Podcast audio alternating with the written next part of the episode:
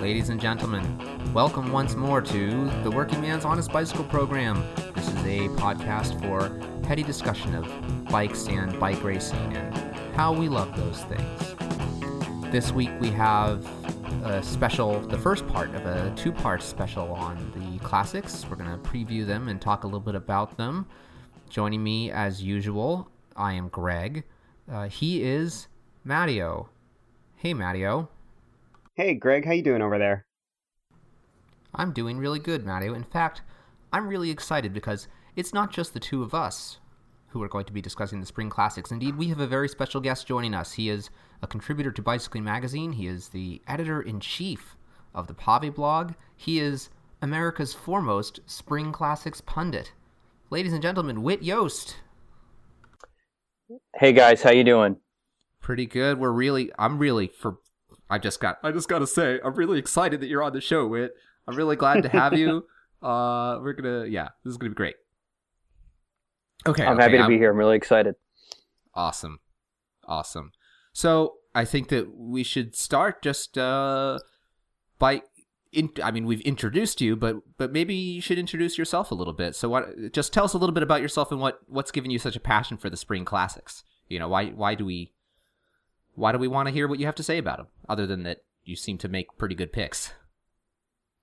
Uh, I think it goes back to, I started uh, cycling competitively. I started, I guess, becoming a passionate fan back in the late nineties, the uh, the heyday of Johan Museu and Andrei Tchmil. I'll never forget reading Velo News on the back of uh, in the back of a school bus a couple weeks after Andrei Tchmil won Paris-Roubaix in nineteen ninety-four, and just looking at the, the mud, the carnage, the looks on guys' faces, and thinking, wow, this is really cool. I have no idea why, because I'm just a skinny American suburban white kid, but Ukrainian guys riding over cobblestones just sounds really awesome. And um, a good friend of mine who kind of got me into cycling was uh, was and is a much better uh, actual rider than I am. He was actually going back and forth to Belgium to race uh, a couple times a year. And so just hearing stories from him about the racing culture, what it was like to, to, to be there, it just was something that uh, I just kind of fell in love with.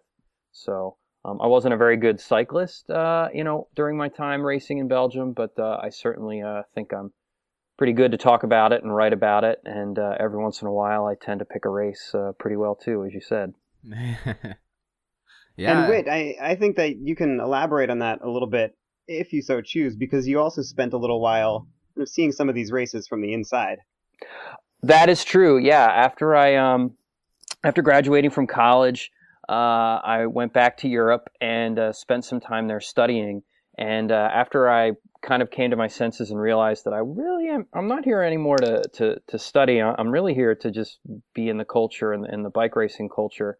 Uh, I kind of fell into an opportunity to be an assistant D S with uh, Mercury Viatel at the end of the two thousand season and for all of two thousand one. So yeah, at twenty-four years old, I was flying to, found myself flying to France, setting up a service course, uh, driving around, setting up meetings with Pavel Tonkov, Peter Van Petegem, Gerrit Van Bont, um, Floyd Landis, and yeah, driving driving a team car in races like Paris-Nice and the Dauphiné and uh, Classica San Sebastian. It was uh, really awesome, uh, you know, something that I look back on and, and say to myself, how did that happen? um, but it did, and uh, and it was awesome, and uh, and and yeah, I love I love talking about that, telling stories about that too. I, for one, look forward to your memoirs because having read some of what you've already written about that time, uh, it's terrific. Yeah. And and uh, so one of the things that um, I've always been really intrigued by is that, you know, partially your uh, if I may call it obsessive Uh, fandom, not really fandom, um, combined with your, your really inside experience has given you just a, a keen eye for kind of looking at what's happened, knowing about races, knowing about riders, and being able to make some, some really terrific picks based on what we've seen.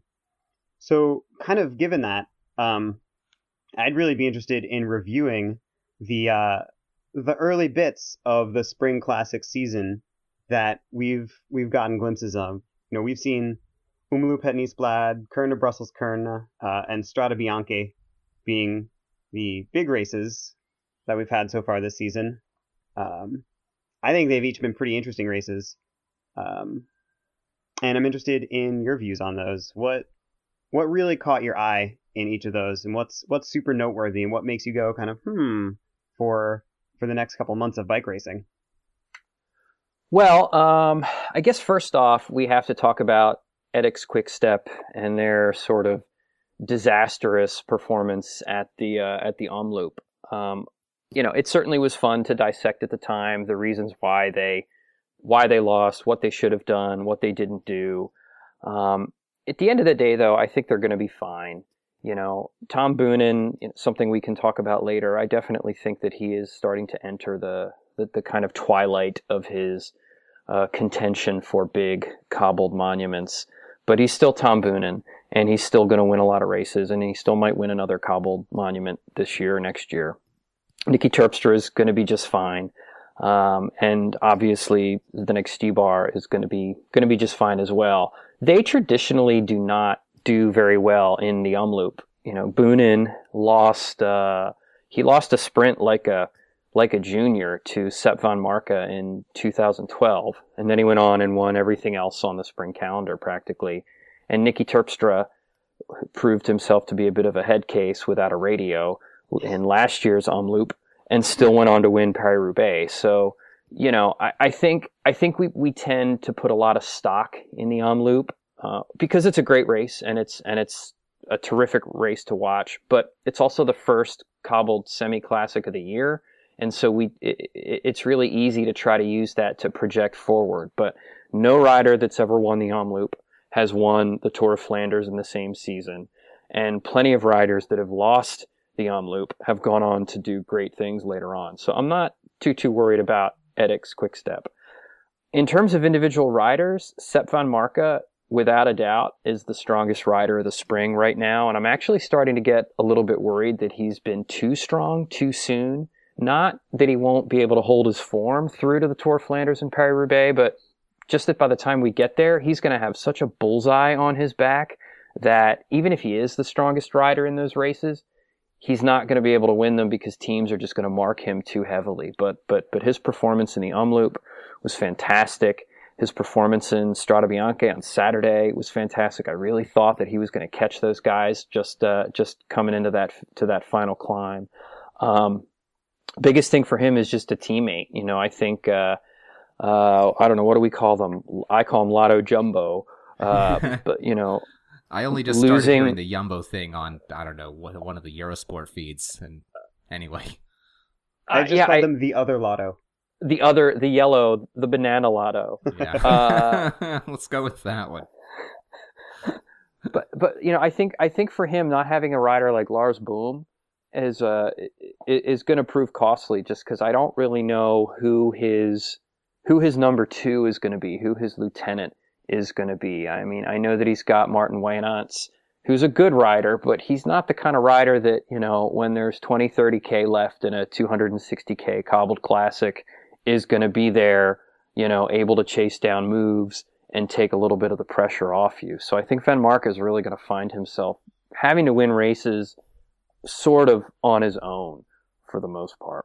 Do you think maybe he's going to be I, I kind of... A... Go ahead, Mattio. I think that's a, that sounds like a particularly difficult proposition for Vanmarcke, because he's he is a strong kid, you know? He has just had some amazing performances in races that he has not won.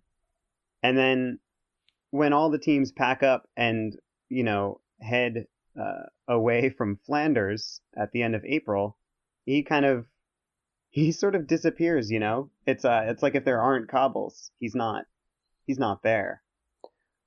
Well, we see that a lot with uh, with with riders that do well in these races. You know, um, Vanmarcke lately has been reminding me a little bit of like a Peter Van Petegem, who obviously I knew from my days at Mercury. But you know, Van Petegem, he won a couple Omloops before he won his first uh, Tour of Flanders. You know, sometimes it just takes riders a little bit of time to just sort of put it all together in those races, especially since luck plays such an important role. Um, but Peter, you know, he, he would try to work himself into shape in the fall for uh, for Worlds and races like that. But but let's face it, when you're when you're Tom Boonen, when you're Peter Van Petegem, uh, it's all about the spring, and everything else after that is a bit of an anticlimax, I think. Yeah, and you know, even Tom Tom Boonen is really these days disappearing after the spring as well. You know, absolutely, the, the days of him going in and doing Grand Tour sprints are pretty much over. Yep. So, all right. So speaking of speaking of uh, days of Grand Tour sprints being pretty much over, uh, Kurne-Brussels-Kurne saw Cavendish get uh, a win in a what what looked like a pretty hard race, and uh, he's been on a gentle decline for a couple of years. You know, he had a few years where he was just unbeatable in July, and uh, and then. You know, he had a couple crashes and a bit of bad luck and a little bit of this, a little bit of that, and he's had to he's had to fight it out a lot more, and he's had fewer wins. Um, is is his result in Kurne-Brussels-Kurne maybe an indication that uh, that the old Cav is back? You know, it's funny when you said the phrase "a gentle decline." I kind of thought to myself, I, I don't know if I'd say he's declining. I think that you know, Cav had just an incredible few seasons there for a while that I think would be hard for any rider to sustain at that level. And I think that, you know, if he hadn't had those seasons, he would still be considered an incredible cyclist, you know, and I think he is. Um, I think part of what it is is that the rest of the sport has caught up to him in the sense that, you know, you have other teams that have kind of looked at that model of, how do we build a lead out around a sprinter like Cavendish? You know, I think we saw last year that uh, that uh, Giant, Argos, Shimano, one T four I, whatever the heck they've been over the last few seasons, you know, have really sort of studied what H T C was doing and then what Quick Step was doing and said, hey, let's let's put together a similar a similar lead out. Let's let's build our tour around winning field sprints. And now Marcel Kittel is kind of the um, you know the the the king of the mountain right now, and until somebody else and, and another team more so can can can show an ability to uh, to knock him off, he's going to stay there. But I think Cav is still a fantastic rider. He's a great sprinter. I mean, he's won, I believe, six races now so far, maybe seven um, so far this season. And yeah, I think Kurne-Brussels-Kurne is definitely an indication that he's got his confidence back. He's kind of got his swagger back. Uh, I think for him, it's important to win a race immediately following his team's complete misstep the day before. So I think for him to be the one that sort of, you know, rights the ship, so to speak, uh, I think I think it means a lot for him. It means a lot for the team, and I, I think yeah, I think we're going to see big things from him uh, later on in the year. Sort of on that note, Whit, how how important do you think it is that he's won, you know, uh, quote unquote, a one of the real races, a real opener for the season, as opposed to one of the newer? Because he was, you know, he he got a win in San Luis, and he did pretty well in uh, the Middle East as well. How do you how do you think Kurne-Brussels-Kurne stacks up to that in terms of confidence building? I think it's a big win, but you know, I think we also need to remember that there were a lot of guys that weren't there. You know, uh, I mean, if you if you really if you really want an indicator of where Cav is early, let's uh, let's maybe target the Scheldeprijs in um, you know in between Flanders and Roubaix. You know that it's it's that mid Wednesday, it's that Wednesday in the middle of the week. It used to be the day of Gent-Wevelgem. I still wish Gent-Wevelgem were still there, but I'm just an old school person, I guess. um, but but. But that's that sort of pancake flat classic around Antwerp where where Cavs won it a bunch of times, Kittel's won it.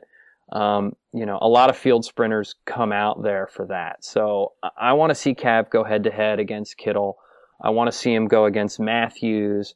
You know, I want to, I want to, I, I think he's going to need at least to beat Kittel before he, his confidence is really going to be, um, you know, at its at its highest heading into the tour. But that's a long way off as well. Sure.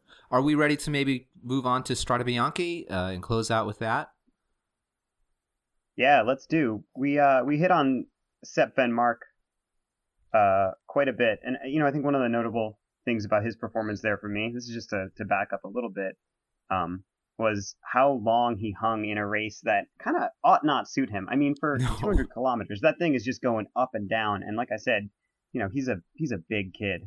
Yep. Um, so I, I love that he was kind of close to the finale, but I didn't uh, expect to see him there.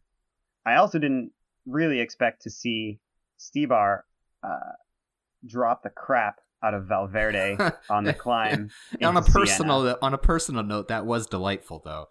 That was, yeah. Well, it. I. I mean, I.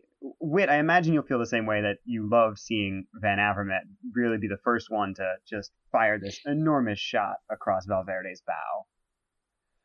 Yeah, you know, I. It's funny, as I watched it, I was I was thinking to myself, was that a good move? Because certainly they had to be thinking that Valverde was gonna, you know, if you're sitting in that break, you're thinking Valverde's gonna gonna gonna drop the crap out of me on this climb. But if you go back and you look at it, I think that Štybar certainly was playing a bit more poker. And if you break it down, I wouldn't be surprised if we saw that Valverde was probably on the front of that break, definitely more than more than the other two. And I think that Štybar was kind of sort of playing the odds that maybe Valverde's going to do a little bit more work than he thinks he's up for. And if I can just put one really good dig into him on that climb and get a gap, I can I can hold it. And certainly that's what happened. I mean, Valverde didn't really even put up much of a fight when Štybar attacked. Um, Van Avermaet, yeah, he did what he had to do. He attacked, I think, with twelve or thirteen K out, which which was a bit long, in my opinion. Um, but uh, but certainly no one no one's going to fault him for it, because he I think everybody knew heading in that that, that, that he was the weakest rider of uh, of the three at that time. Yeah, and another second. Did you?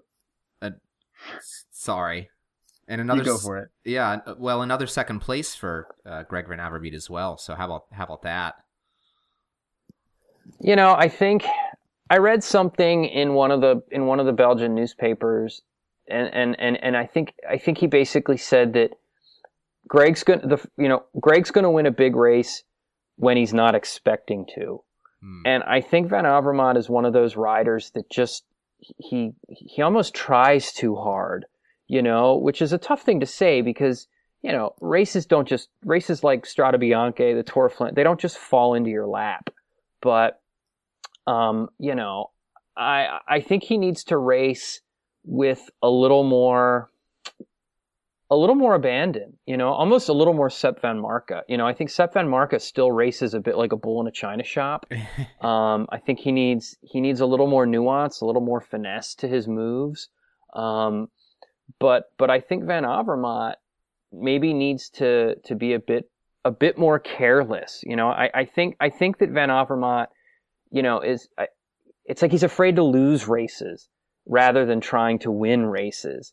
And and I think that as soon as he's he's you know, as soon as he can kind of get the monkey off of his back of being Mister Second through fourth place, you know, he he might win something. And I think once he wins something, just just just just one good win, I think that's going to kind of flip a switch for him, and I think he'll win, you know, he'll start winning a lot more.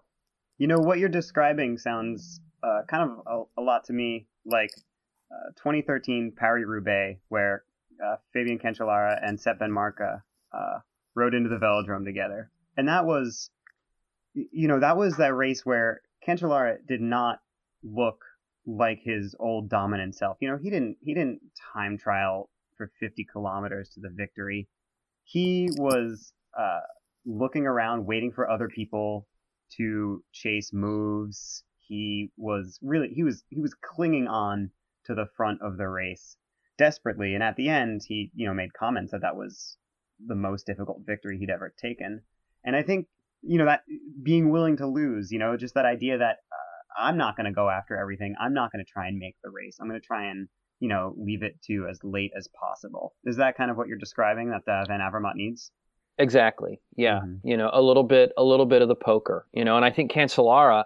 that's one of the reasons why he won Flanders last year, is because he was he was bluffing a little bit. He was sitting in that break, and and sometimes just that little that that little bit of poker is enough to save save a bit in your legs, and you know win a win a sprint against three other guys. And uh, yeah, I, I I think you need I think you need to do that. Yeah, well, in that that twenty thirteen Paris-Roubaix for Cancellara seemed to be kind of a sort of the moment where he finally understood that, you know, he, he couldn't just uh, just use raw power uh, to win races. So, and actually, it's and, and was the moment where I thought, oh, maybe maybe an old dog can can learn new tricks, because I'd been lamenting for a couple years uh, to myself at at how how stubborn he seemed to be at, well, I'm going to attack from, you know, forty kilometers out, and if people mark me, they're just jerks. Uh, but, but maybe, you know, but in maybe two thousand thirteen, Cancellara is, you know, that meeting point. maybe maybe Van Mark needs to come down a little bit more to that K G level, and maybe uh, G V A needs to kind of come up a little bit to that risk-taking level. Mm-hmm. So, anyway, so that's my that's that's my analysis for what it's worth. and and of what? course, sorry, go ahead, Matteo. No, it's all you.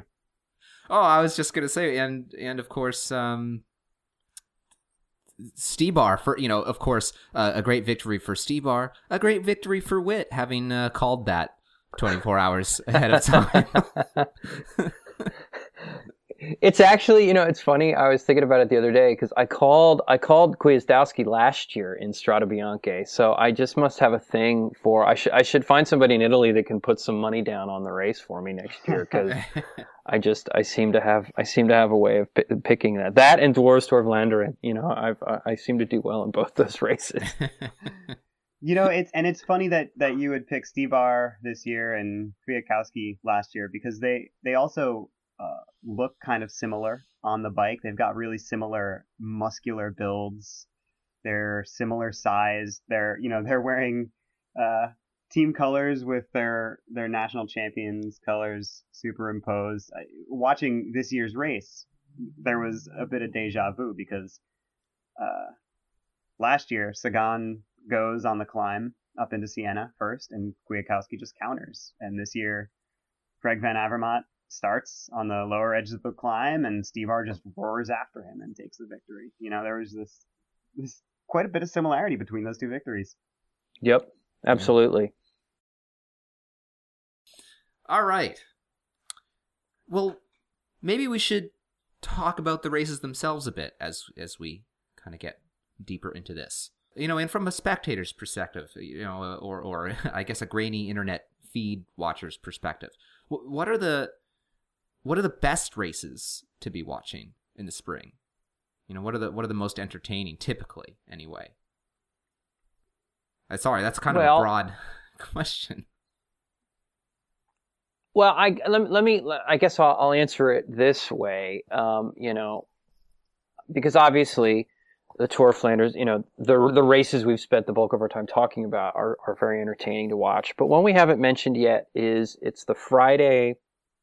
Um, I guess what ten days before the Tour of Flanders, um, two Fridays before the Tour of Flanders, the E three Harelbeke um, semi classic, which used to be on the Saturday before the Tour of Flanders, but then when there was all the calendar shenanigans and Gent-Wevelgem moved to the Sunday before the Tour of Flanders, um, they thought, oh, well, this will be great. We'll have Harelbeke on Saturday, and we'll have Gent-Wevelgem on Sunday, and racers will do both. Well, no, they won't do both. They, what they did was they started Harelbeke, because Harelbeke is kind of considered the ideal Flanders warm-up. It's about two hundred K, covers a bunch of the same climbs, and it's a week before. So riders, basically, they could go as deep as they wanted to go to try and win the race, but not sacrifice their chances for Flanders the following day. So a lot of guys did that, but then Gent-Wevelgem and the organizers said, well, wait a minute, we're used to getting all the star riders as well. And what they did was they would race hard at Harelbeke, they'd show up to Gent-Wevelgem, they'd start, and then they'd pull out at the first feed zone. So the organizers complained, and they said, okay, well, we'll just move Harelbeke to Friday, which is a really random day to have a bike race. It's probably the most important bike race on a Friday that isn't uh, a stage in a multi-day stage race. Um, but nonetheless, it's a fantastic race to watch. It's always exciting. The winner is always worthy. And if you are looking for, you know, we said earlier how a rider has never won the Omloop and then gone on to win the Tour of Flanders in the same season. Lots of riders win Harelbeke and then go on to win Flanders a week later. So if you want to get a good idea of who's going to be, you know, who's going to be up there at, in uh, in the Tour of Flanders, definitely watch the E three Harelbeke.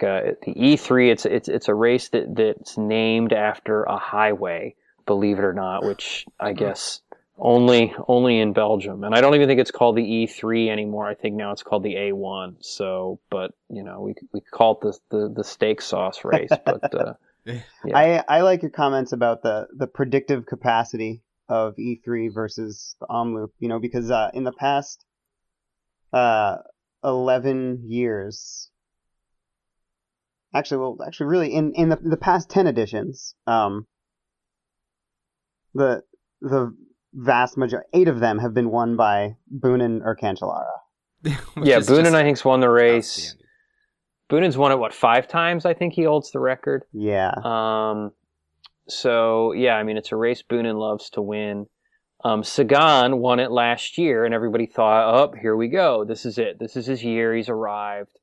But Then he then he misfired in Flanders, and, and he rode well in Roubaix. And again, you know, it's funny. It's kind of like it's it's kind of like what we said about Cavendish.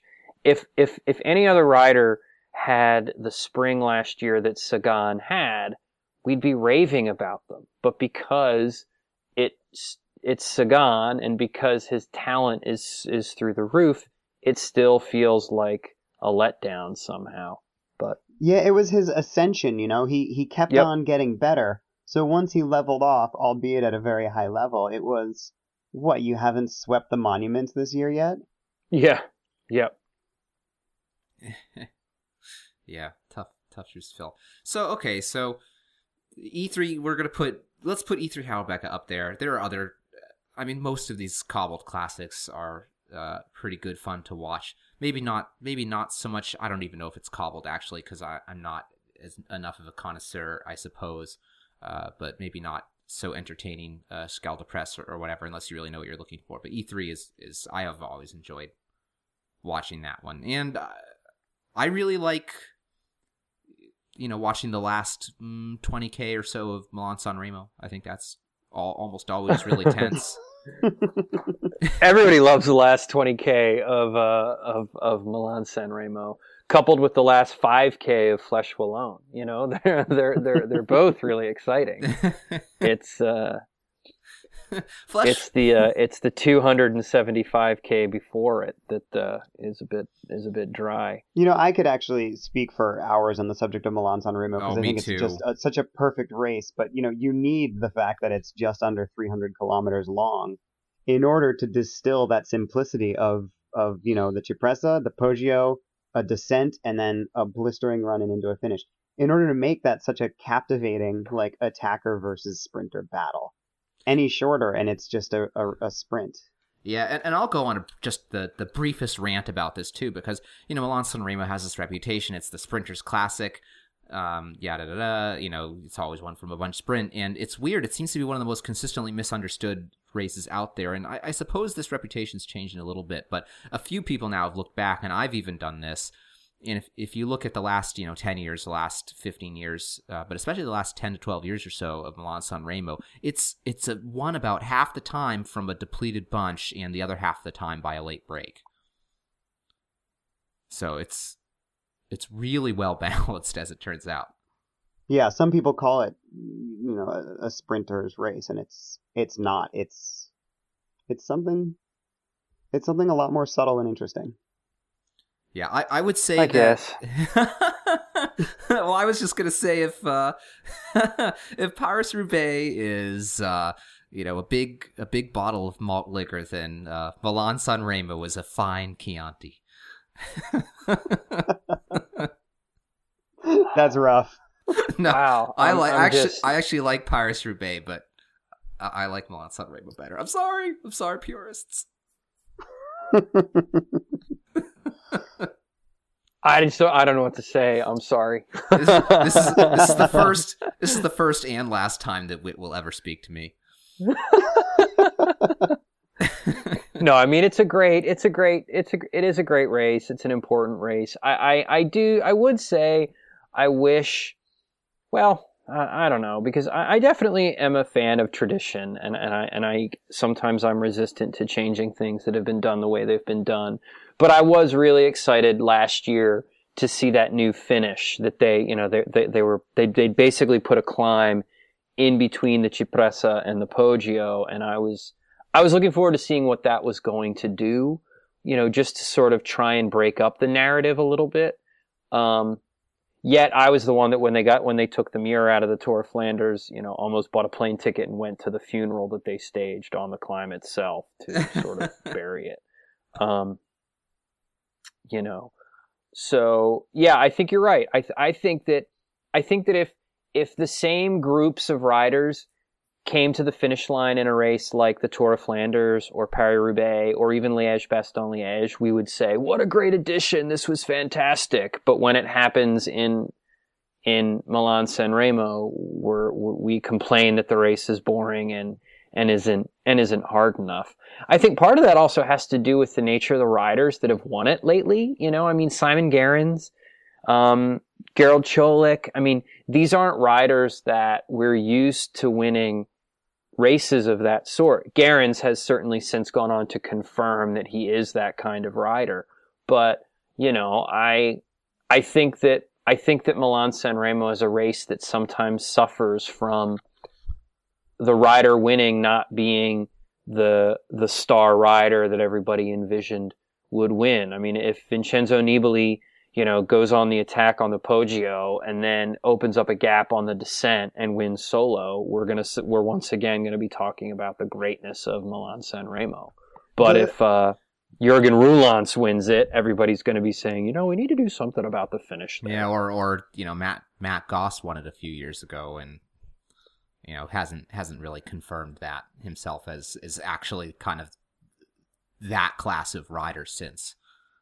Seriously. That uh, those those handful of riders, Goss, Gerrans, Čolik, uh, I have always had the feeling that Milan-San Remo might be the, the easiest race to pick a good chunk of the top five, but the hardest race to pick the winner of.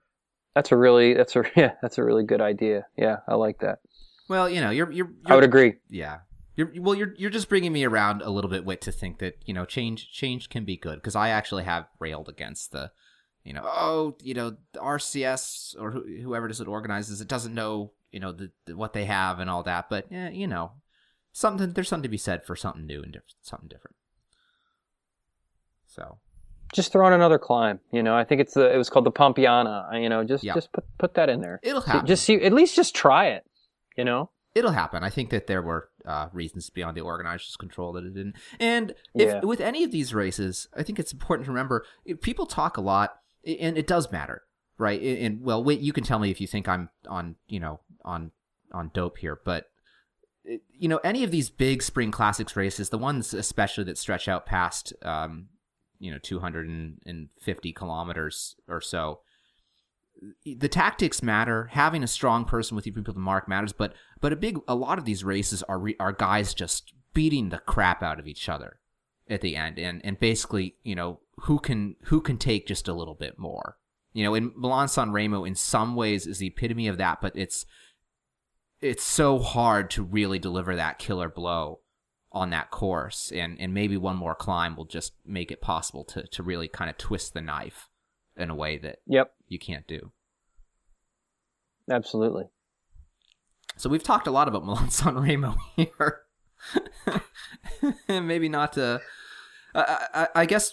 We'll close the races talk by asking, you know, which of the smaller races, so not the monuments, but which of the smaller races are are actually the best signposts for what to expect in the major events, right? So, you know, said Omloop is probably not a great indicator of who's going to win Flanders, and by probably, like, it totally isn't. Whereas E three is kind of a, a good indicator of who's going to be, you know, up there at the end? Are, are there any other smaller races that we should look to? Um, it's maybe this is just me, and and and and I I don't know. I, I get weird hunches and gut feelings, but I often tend, if there is a split in Paris-Nice, you know, so sometimes in those early early road stages in Paris-Nice, crosswinds can be an issue, and I and I think this year there'll be a stage or two like that. I believe it's stage three, but um, I always like to see which riders and which teams are are represented in whatever that first group or first echelon is.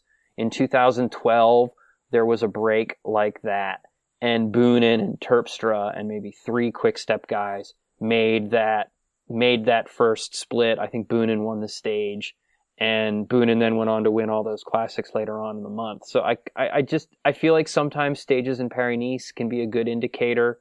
You know, just who makes the who makes the split, who doesn't. You know, I think a rider like Tom Boonen, a Philippe Gilbert, they go into a race like Paris-Nice primarily for training, but uh, maybe they pick one day and they say, you know, this is going to be the day that I'm going to go for it, really dig, really go deep, knowing that I have the rest of the race to uh, to recover. So I, I tend to keep an eye out for performances like that.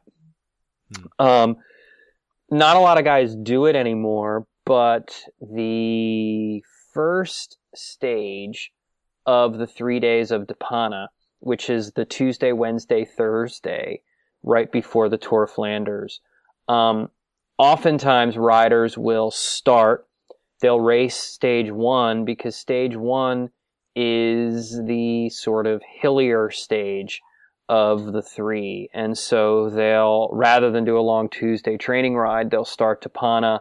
They'll they'll do that first stage, and then they'll they'll maybe abandon the next day. Sagan has actually done that the last the last couple seasons. I wonder if we'll see him do it again this year.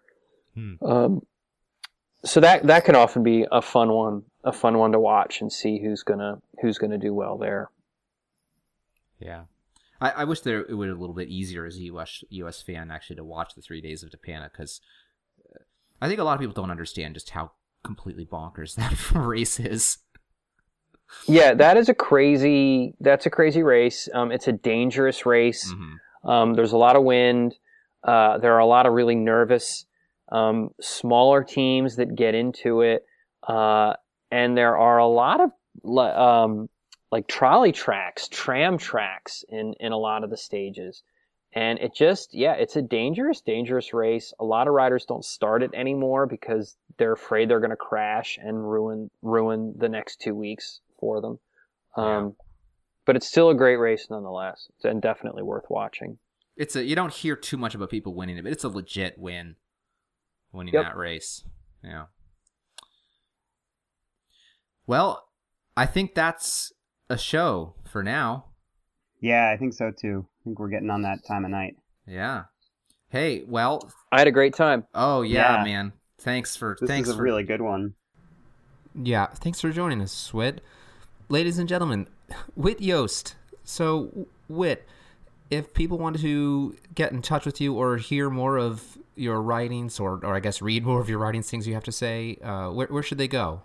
I'd say, well, you can definitely uh, find stuff that I write over at uh, Bicycling Magazine, which is on the internet's bicycling dot com, um, and certainly on Twitter, uh, at Whit Yost, W H I T Y O S T. Uh, that's probably a good place. Great. And, of course, you can get in touch with uh, me on Twitter, at Grolby, if you really want to, for whatever reason. Uh, you can get to Mattio, uh, at underscore Mattio, yes? Yes, indeed, and you can find the Working Man's Honest Bicycle Program at standarddouble.com slash WHBP, and don't be shy about sending us an email or a tweet and arguing with us and the things that we say and the opinions that we have about bicycles and bicycle races. Yes, email us at uh, honestbikeprogram at gmail dot com, and we will catch you next week. Thanks so much for listening.